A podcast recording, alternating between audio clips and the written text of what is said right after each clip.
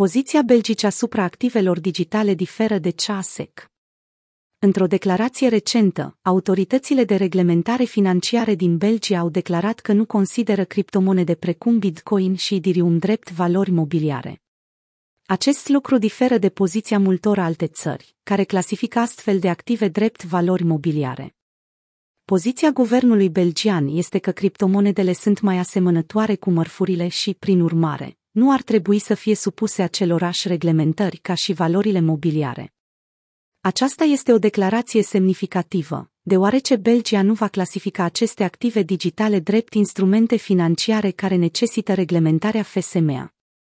Acest lucru ar putea deschide calea pentru o adoptare mai largă a criptomonedelor în țară. Raportul F S M A privind activele digitale.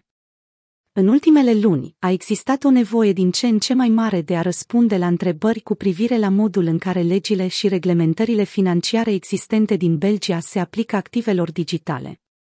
Autoritatea Belgiană pentru Servicii și Piețe Financiare, F S M A, a furnizat rațiunea într-un raport publicat la douăzeci și doi noiembrie. O perioadă de comentarii publice pentru proiectul raportului a avut loc în iulie două mii douăzeci și doi.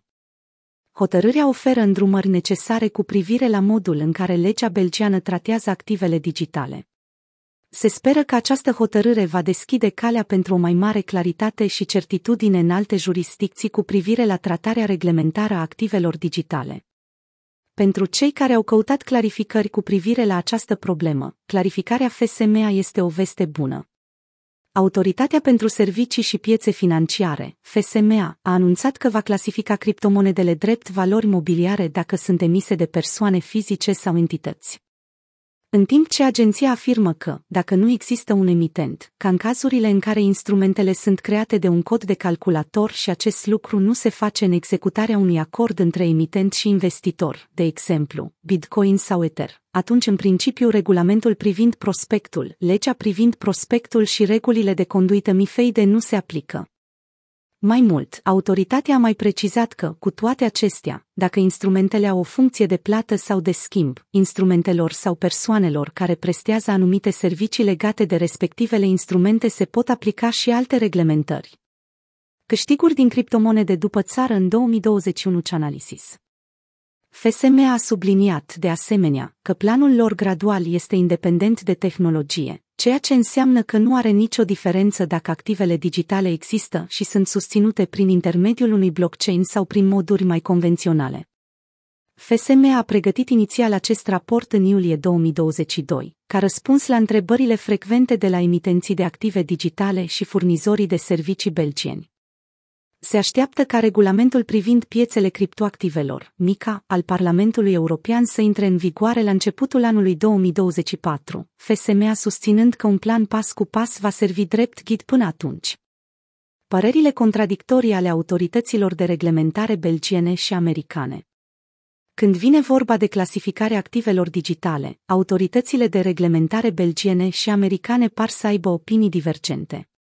S E C este în prezent angajată într-o luptă pentru controlul reglementărilor asupra activelor digitale cu Comisia de Tranzacționare a Mărfurilor Futures, C F T C, din S U A. Dar în loc să adopte o abordare clară și proactivă precum Belgia, S E C s-a mulțumit să stea pe loc și să lase industria să se autoregleze. Acest lucru a dus la un mozaic de reglementări inconsistente și adesea conflictuale care înăbușează inovația și îi lasă pe investitori nesiguri cu privire la mediul legal. Sperăm că S E C va lua exemplul belgic și va dezvolta linii directoare clare și concise care vor oferi industriei claritatea necesară. Serviciul Federal pentru Piețele Financiare din Belgia specifică șase condiții care trebuie îndeplinite pentru ca un activ să fie clasificat drept titlu, inclusiv prezența unei contrapărți, intenția de a obține profit și existența unui acord de investiții între cele două părți. În schimb, președintele S E C, Gensler, a declarat că Bitcoin și Ether nu sunt valori mobiliare, dar că post-merge și Ethereum și alte monede proof of stake, proof of stake pot intra sub incidența legii valorilor mobiliare, testul Howey. În mod clar, există încă o confuzie cu privire la modul de reglementare a activelor digitale, dar Belgia pare să adopte o abordare mai precaută decât S U A în această etapă.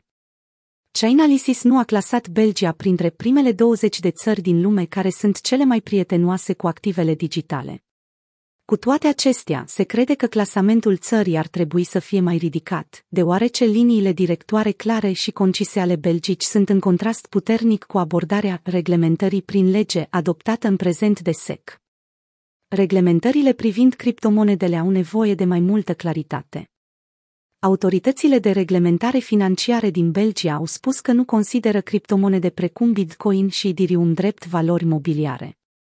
Aceasta este o abatere de la poziția multor alte țări, care au clasificat astfel de active drept titluri financiare. Criptomonedele s-au aflat într-un limb juridic în ultimii ani. Multe țări încă se luptă cu cum să le clasifice.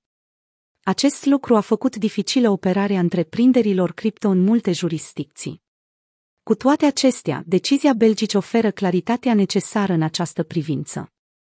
Rămâne de văzut cum vor reacționa alte țări la această știre, dar probabil va servi drept precedent pentru alte jurisdicții. Acest lucru ar putea deschide ușa către o adoptare mai largă a criptomonedelor în întreaga lume.